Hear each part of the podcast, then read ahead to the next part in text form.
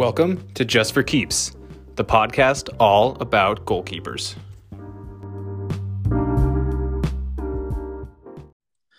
Hello, everyone, and welcome to another episode of Just for Keeps, the podcast all about goalkeepers. I'm your host, Carter Hockman.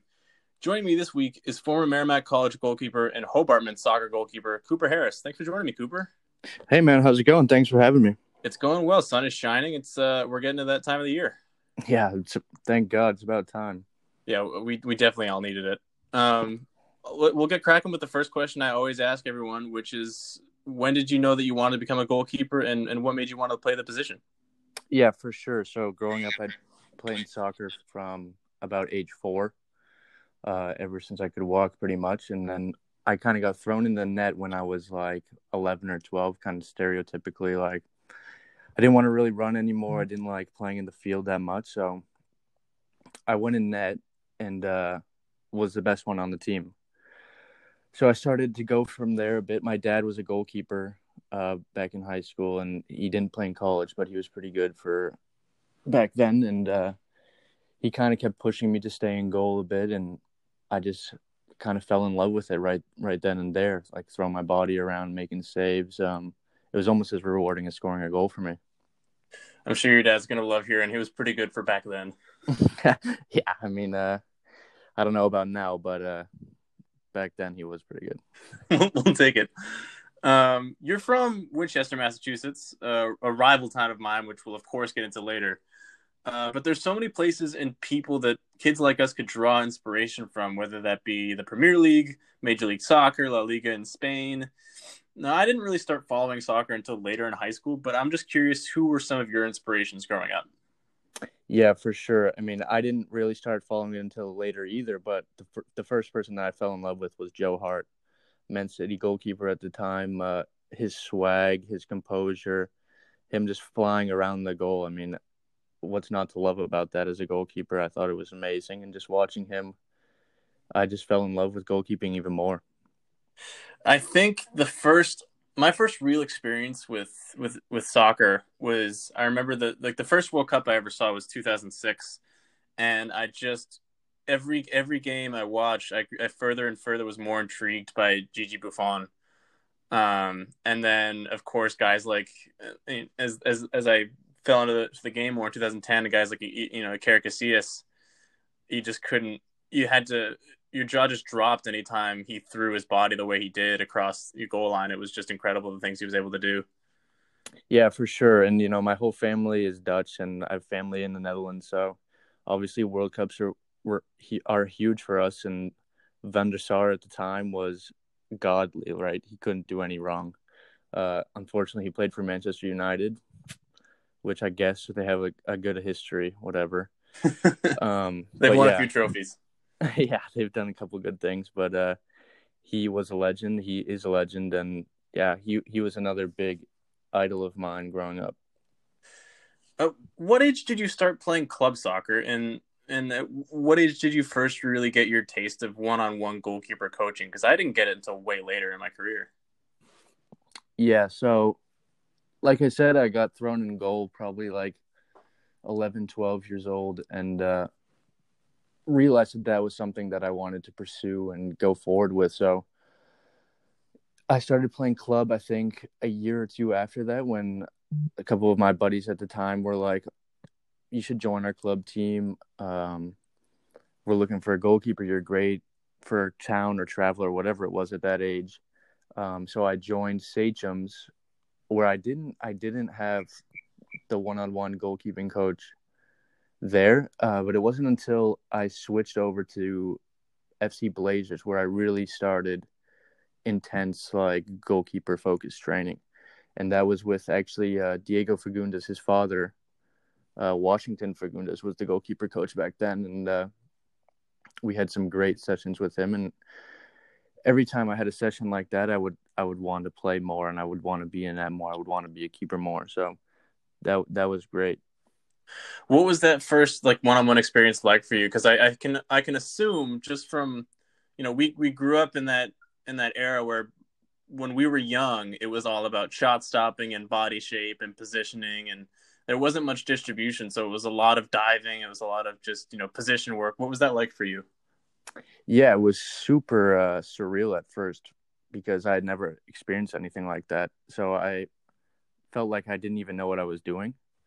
Um, there's so much technique, so much footwork, so much proper diving, like just different ways to do it. So I was definitely taken aback at first, and the more we did it, the better I got, obviously, and it was more fun at that time, right? So every time we're doing different dives, collapse dives, different footwork, agility, ladders, all that stuff, and getting better and better through the years, it was definitely fun to progress and continue to learn new techniques.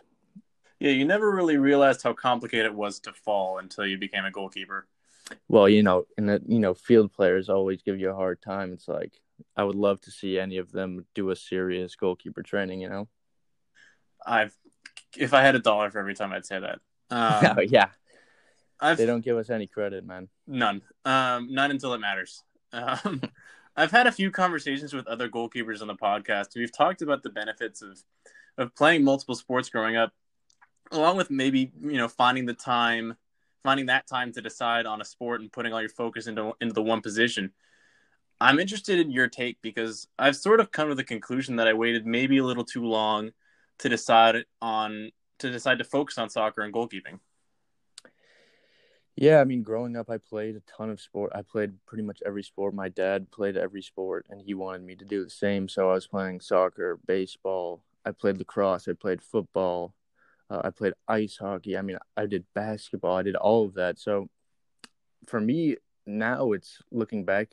Obviously, was super helpful with different like aspects of all sports, it's just agility or different ways to be athletic. So I think it was super beneficial, but I didn't really stop and focus on soccer specifically until probably freshman year of high school when I decided like college soccer was definitely an option. So it I think I was a bit late to the process too honestly because I felt like sophomore junior year I wasn't at the level that I wanted to be compared to you know goalkeepers that I've seen on other clubs or uh, other towns or yada yada. So I think it's good. It's definitely beneficial in terms of athleticism, like raw athleticism and and talent. But in terms of a soccer aspect, yeah, I mean, obviously, it's better to focus on soccer as much as possible. So I think I think it's definitely an interesting topic, and I would love to hear like your opinions as well. Yeah, I mean, if you think freshman year was late to decide, I didn't decide until maybe midway through my junior year of high school that soccer was the sport I wanted to stick with. Um, and I talked about it with with Robbie Montanaro, uh, who I, am assuming you may know actually. Um, and you know, I I realized that if you know there was there was a point where I I had I'd been in denial for a long time that that I thought baseball was still going to be it for me and that I that I enjoyed soccer, but you know I wasn't I wasn't the guy, I wasn't the star, and I was hardly the star in baseball. But you know I thought I think I thought I was better than I was and there is a point where you can only gain so much um, from continuing to play those multiple sports but more and more these days i feel like kids in high school have, have started have decided to focus on what sport they want to play in you know middle school. Um, or the you know they've made that decision long ago and they're trying to be better than the rest and focus and put on put all their their time and energy and resources into that one sport um, which for some kids, you know, it's it's a double edged sword. It can you can become really talented at that sport and that position, or it can take the fun out of it for you. Um, which I think is is the importance of trying multiple sports. A, it's fun, and there's a lot of crossover in terms of uh, training that you might not otherwise get just you know training as a goalkeeper per se. Um, but that's just you know that's just my take on it. Yeah, for sure, and like obviously it's important when you're young to to really understand what you want to get into and if there's a sport that you want to particularly pursue. Um, but yeah, freshman year I played basketball as well, and I realized real quick that's just not what I wanted to be doing. So I guess that was that was the moment for me that I really decided that I was going to focus on soccer. Well, what was your first experience like when you first got to high school? I well, I asked for for two reasons really. The first being I just remember Winchester was already very competitive with soccer, and the second being with Lexington being equally competitive. I started out on the freshman team. Yeah, so luckily enough, I was right onto varsity freshman year. Um, I was back up to Chris O'Connell, who was at the time was a senior, I believe. So obviously, I, I wasn't gonna play, but it was awesome to be like part of the team, and that made my ego enormous. so it was nice to it was definitely nice to be varsity on fresh freshman on varsity, but um, I think at the same time it kind of hurt me in the long run, which is interesting. But yeah, Winchester also like was a for Massachusetts has very good, always competitive team, always pushing state finals, state semifinals, and all of that. So yeah, I knew going into that that we were gonna it was gonna be a battle the whole year. If you could go back to your freshman year of high school, would you choose to play varsity again and, and go back the way you did, or what would you do differently?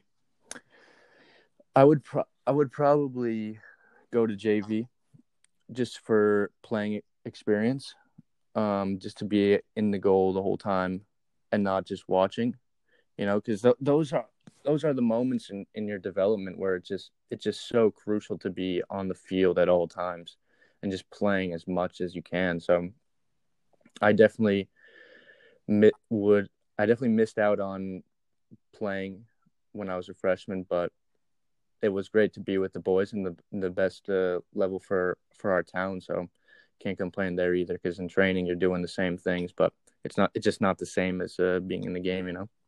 Yeah, absolutely. I mean, and you you you kind of hit the nail on the head there. Like especially those first, I think, two years of high school are incredibly formative for you as a player um, and and especially in your development, because like you said, you mean you can get a lot out of training, but you're not going to get the same uh, intangibles as you would in the middle of a game. A hundred percent, yeah, exactly that. You know, I mentioned it earlier, uh, but you and I had had one hell of a rivalry in high school. Um, we we were almost predisposed to it because it's not like we were, you know, it wasn't a rivalry between you and me. I didn't know who you were at the time. It was it was a rivalry between our towns. Uh, but I want to ask you because I'm curious. What do you remember from the times that we played each other? Yeah, it was just it was a battle, man. Lexington was always like the game for Winchester. You know, it was like you guys were D one, we were D two, so it was always we're playing up, but we know we can hang with these guys. We know that we can beat these guys. So I just remember sophomore year, senior year, we were just we just give it all, you know. So we would have team dinners and stuff before that coaches and everything hyping us up. Tense practices all week and build up to the game. I mean, those those game those were the games that you lived for, right in high school. Like those were the games. Yeah, they were. I I can't even really describe it in a word. It was it was just one of those like you're right. It was one of those games where you it felt different leading up to it. A hundred percent. Like literally, you see, you get the schedule in the beginning of the season, and you just say, "All right, when are we playing Lexington? when are we playing, you know, Reading or Woburn or these other serious teams that, you know, because you have teams like Stoneham where you're going to beat them 8 0 every year. Like, okay. But then you have teams like Lexington, Woburn, Reading that they're going to put up a fight and it's going to be a great game. So those those were the games that you wanted to play and, and be part of, especially going forward into like tournament time. I think senior year we played, or my senior year, we played you guys uh, at the end of the season, and uh, it was it was pretty much a tournament game. They were yeah, it was it was a tournament game no matter when in the season you played it, and and as a goalkeeper, I just know that, that those were the games where I know I I, I, I turned it on, and it's not like you know you you're you're more jittery going into it as a goalkeeper, but you're just tunnel vision. Nothing nothing you can't hear anything else. You can't hear your coaches. You can't hear the fans. It's tunnel vision the entire time from the first whistle to the last whistle. Yeah and that's exactly it. I mean you're so focused on the ball the whole time. Just you don't want to make a mistake you want to show off you want to make that one flying save in the top top right you know so those were the moments for me and i and i remember one game i had like maybe 16 saves or something against Lexington. It was just an unbelievable game. And I think we ended up tying either zero zero or one one, but it was just such a hard fought game, and it was just so much fun to be a part of. You know, as a goalkeeper, th- those are the games that you live for. You're sweating. You're so hyper focused on what you need to do. Uh, th- that's what the position is all about, basically. If you could give a piece of advice to any younger goalkeeper about going into those games like that, because they can be nerve wracking. You know, you can be jittery, you can be hyper focused on trying to not make a mistake. But what would you say is the key to, to to getting into those games where you know it means more? For me, it's just I always had a routine, right? Whether it's like you put your left boot on before your right boot, left glove on, right glove on. For me, I always take a deep breath, touch both the post, crossbar, and that's when I really lock it in, right? So you just stick to what you know, stick to what you're doing, and and in the end, you're gonna be just fine, right? So you you build yourself up, or you get all nervous for these moments, and it's like, for what, right? Yeah, it's gonna be a big game, but you're there to do what you're supposed to do, what you love to do, right? And so if you're doing that the whole time, yeah, you're not gonna have a problem. The second year we played against you, my senior year, uh, you were a year below me. Uh, at that time, I remembered I remembered who you were, and I I think you and I were dueling for being the best two goalkeepers in our in our conference or in our league. Um, so I knew we had to step up our game. But it was also the year that you guys had a really tragic loss at your school. Um, I bring that up because I want to know what that moment was like for you as a team and for you personally as a player. Because as goalkeepers, we, you know, as we talked about, we can't afford to be distracted even for a minute. You know, how did you tune out what was happening at your at your community and and turn on goalkeeper mode. Yeah, it was definitely it was definitely a tough moment uh, for the whole community. Um, losing a kid like that in high school is just it's just tragic, you know. Like you said, it. Um, I, and I remember the day so vividly. We actually had a we had a game that morning, and we all showed up to the field and we're huddling around, and nobody had even actually heard the news yet and so obviously that game got canceled. We were all there as a team together in that moment, and I will I'll never forget it. Um, it was incredible, just the camaraderie and the brotherhood, and that's what's so special about being on a team like that, you know. So you always have those brothers for your your whole life, and you know that these are guys that are always going to have your back no matter what. Um, but yeah, so moving forward with that, obviously there were services and memorials and everything like that. But at the end of the day, right, you have a you have a game to play that weekend, and you got to go out and give it your best. Whether you do something like tape your wrists and you write initials or something like that in honor of a fallen classmate, peer, whatever. Well, you got to go out and you got to show out, right? Um, you got to put all that past, all that stuff in the past behind you, and just you just got to move on and keep your head up and stick to what you what you do best, and that's being between the pipes and stopping the ball from going in the net. Yeah, I, I know just from from my personal experience. I remember that. I remember that day vividly as well, and I remember just you know reaching out to a couple of friends of mine from from Winchester and, and, checking in to see if they were okay. And it really was the whole community that that took a hit.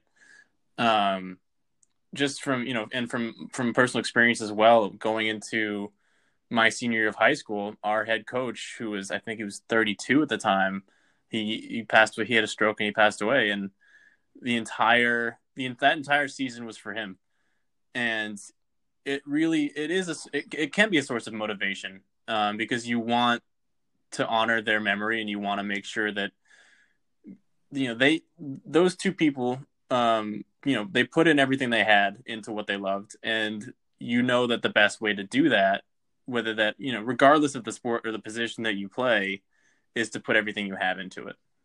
Yeah 100% i remember you guys had those patches uh, that year mm-hmm. on the jerseys and everything like that but yeah like you said i mean these guys were symbols almost of of our respective towns you know so you you you do it you continue to play and be the best you can for your town to rally the people around you, to rally your friends, to rally the whole town, right? To just keep going forward.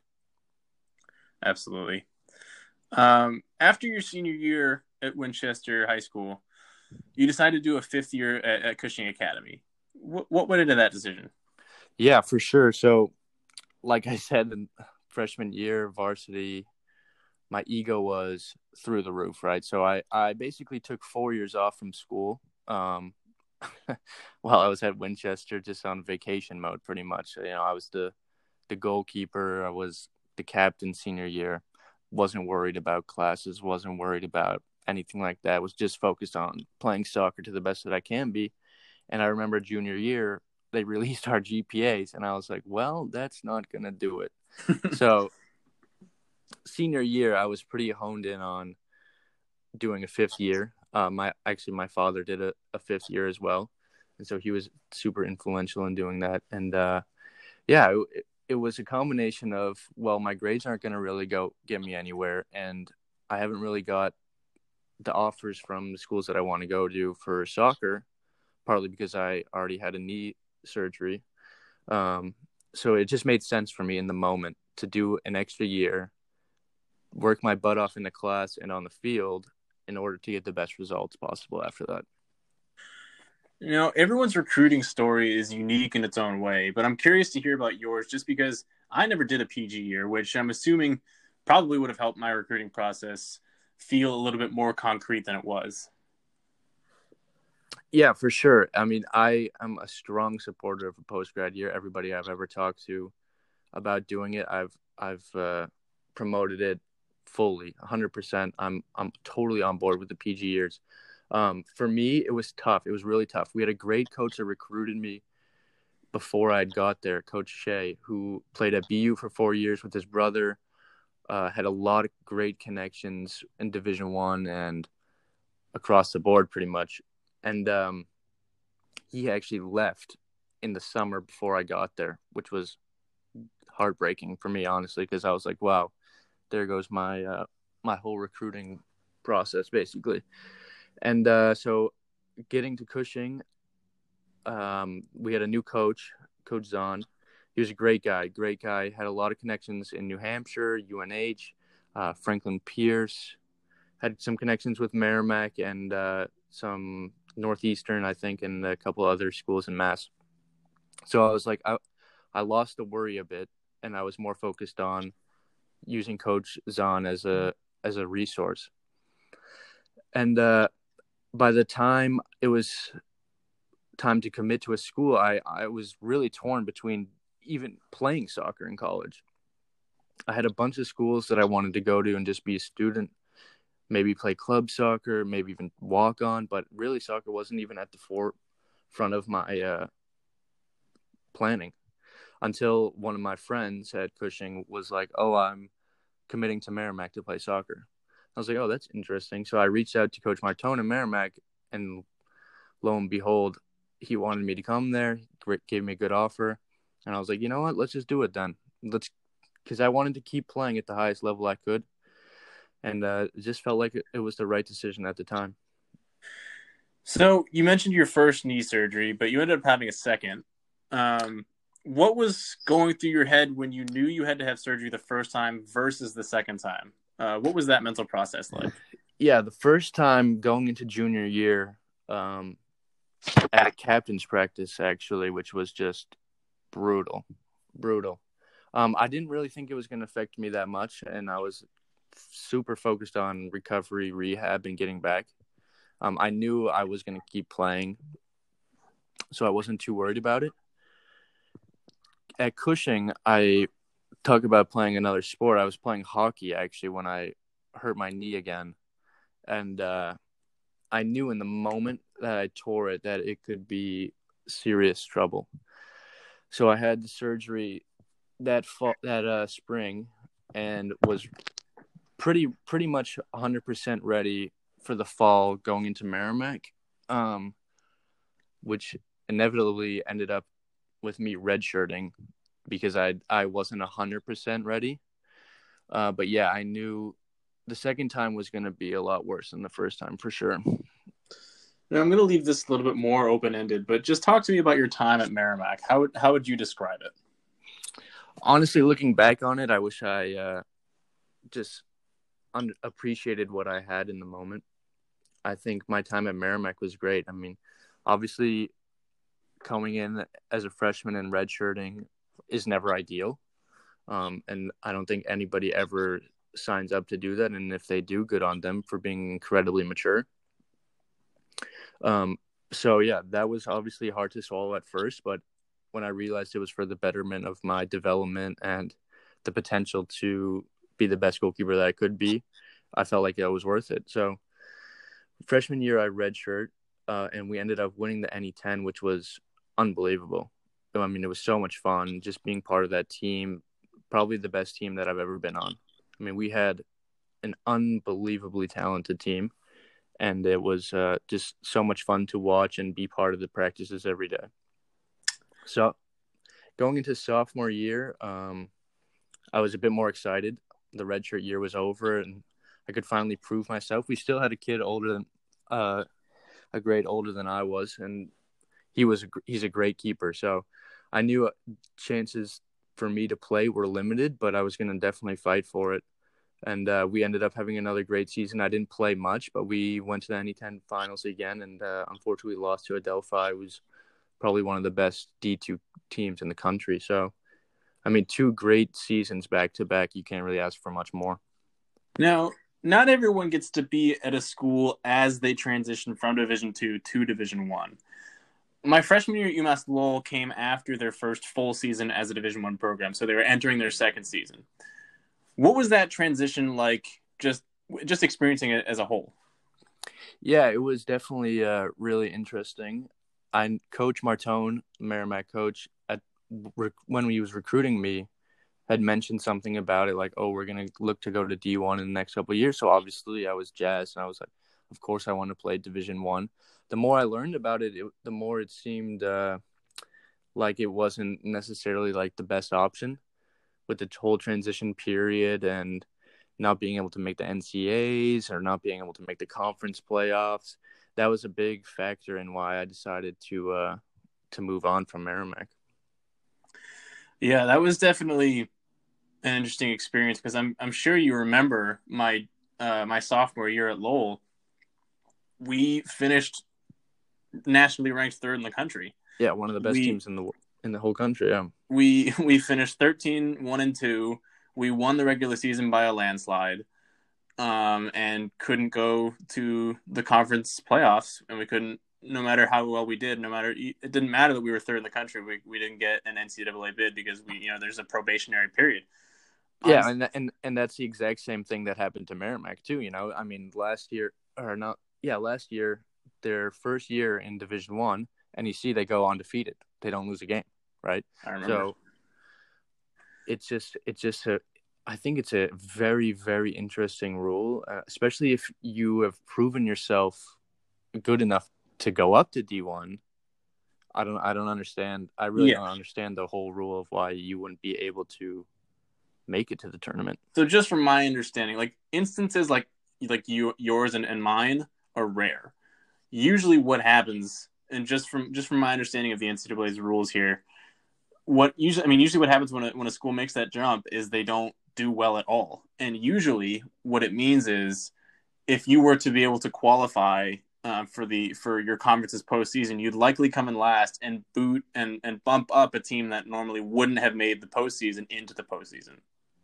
Yeah, no, and I I I totally understand that. Just it seems obviously difficult from the perspective of what you and I have is when you have a really good team that's super competitive already right off the bat.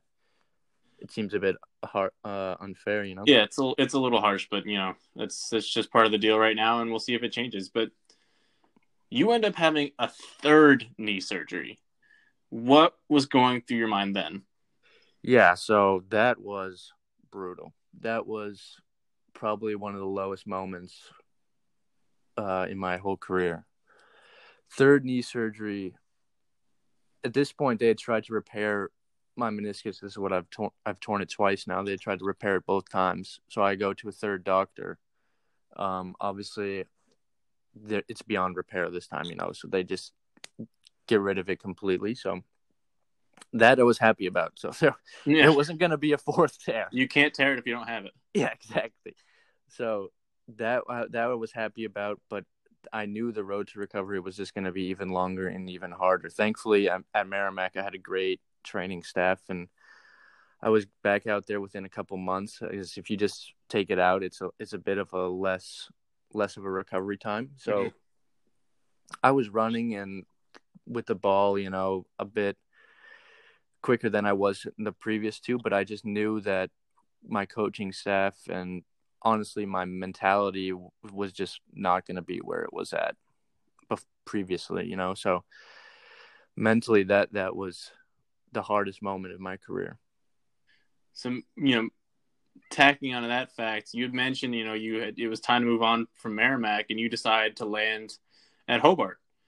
Um what you know, what what what went into that decision and what drew you to Hobart? So yeah, so that was a a bright spot in what was a really dull couple of years for me.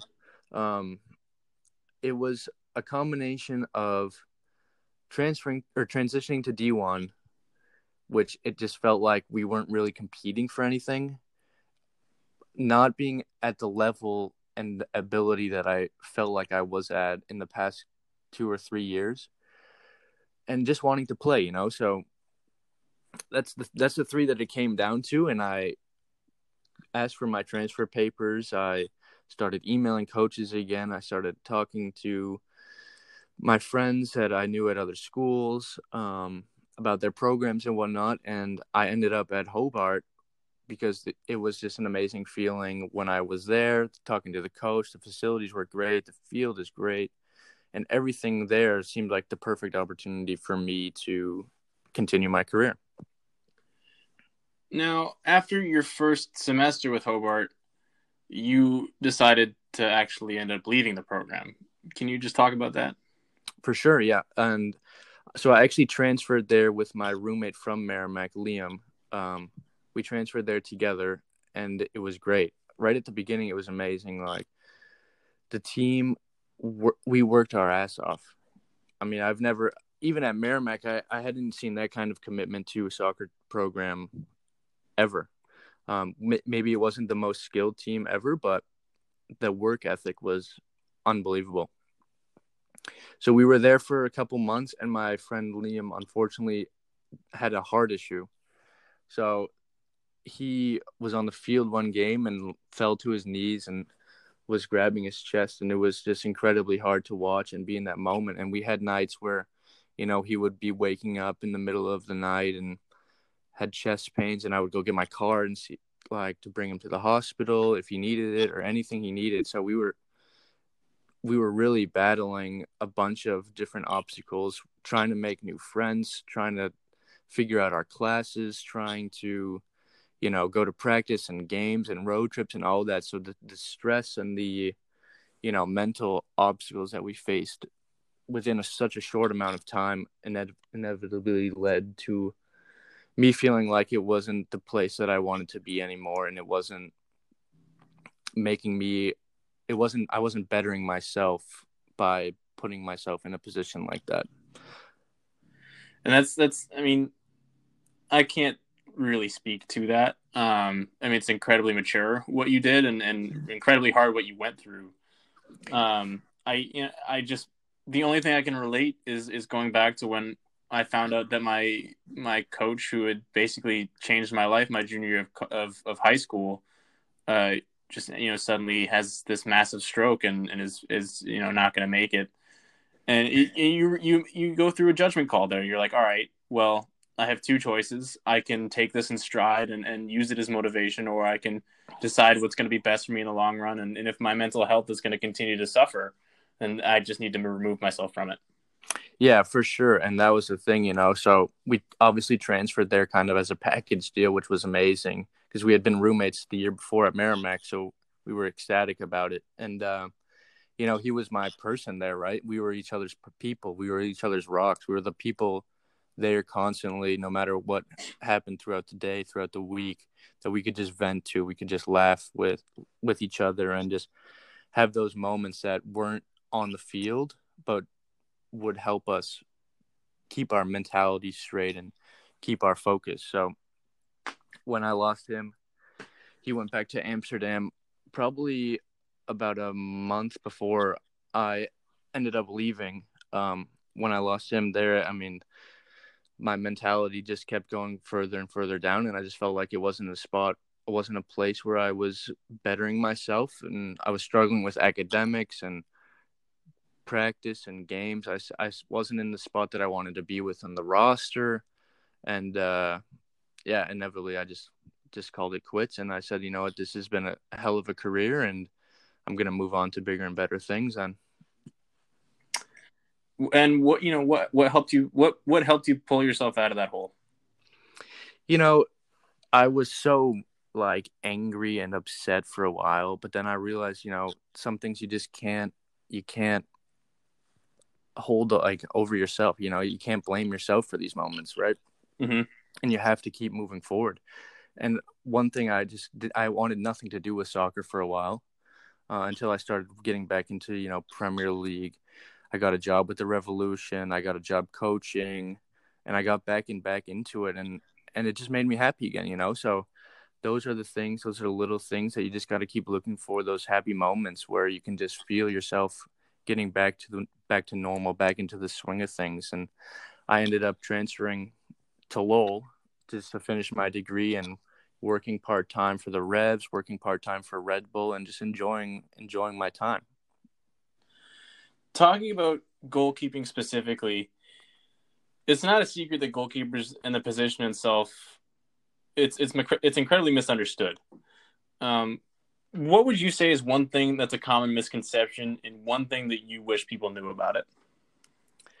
Yeah, I mean, I think a common misconception is that all goalkeepers are crazy, right? So you at some to some degree, yes, you have to be crazy to put yourself in in front of these shots in front in the goal. Like nobody wants to do that, but at the same time, I mean, we're people. We're gonna make mistakes. You know, we're we're battling mentally, physically, everything, just like everybody else. So I feel like goalkeepers are held to like an outrageously high standard at times you know so it's like if one little mistake like you saw it with the us u23 goalkeeper the other day right mm-hmm. passes out trying to make a pass out of the back honduras striker blocks it just goes right into the net right i mean unfortunate stuff like that happens i can't even imagine the messages and stuff that he's getting the hate it's just crazy that was that was really hard to watch um and and, he, and you you could see how he you could see he it it just hit him like a ton of bricks at the end of the game, and he realized that you know that moment probably cost you know the youth national team the Olympics this summer. Yeah, um, for sure. But, and and and you know what? You can't even. It's obviously it's easy to point a finger at him, but listen, if you're the right back, you can show down a bit more, open up the lane a bit. You know, so there's just stuff like that. It's like, yeah, it's easy to point finger to the at the goalkeeper, but in reality, it's a collaborative effort from everybody on the on the field. So yeah, and it's unfortunate that it's such a concrete moment that that anyone who either follows soccer or doesn't really follow soccer, they can point at that moment and be like, "See, that's where it went wrong." But but like you said, you know, I think that's one thing that gets that gets overlooked with the goalkeeping position is well, yeah, maybe his right back could have checked down and opened up a lane, or his center back could have dropped uh, dropped to the 18 and and you know given him a second option or you know there's there's so many things you know and or the forwards could have capitalized on their on their chances in that they had in the game and it's, exactly. it's the goalkeeper is the scapegoat. Always the scapegoat always will be. That's that's a that's a great place to end it. Um cooper thanks for coming on today it was it was a blast hey man I had a lot of fun Guys, this has been another episode of Just for Keeps, the podcast all about goalkeepers. I've been your host, Carter Hockman.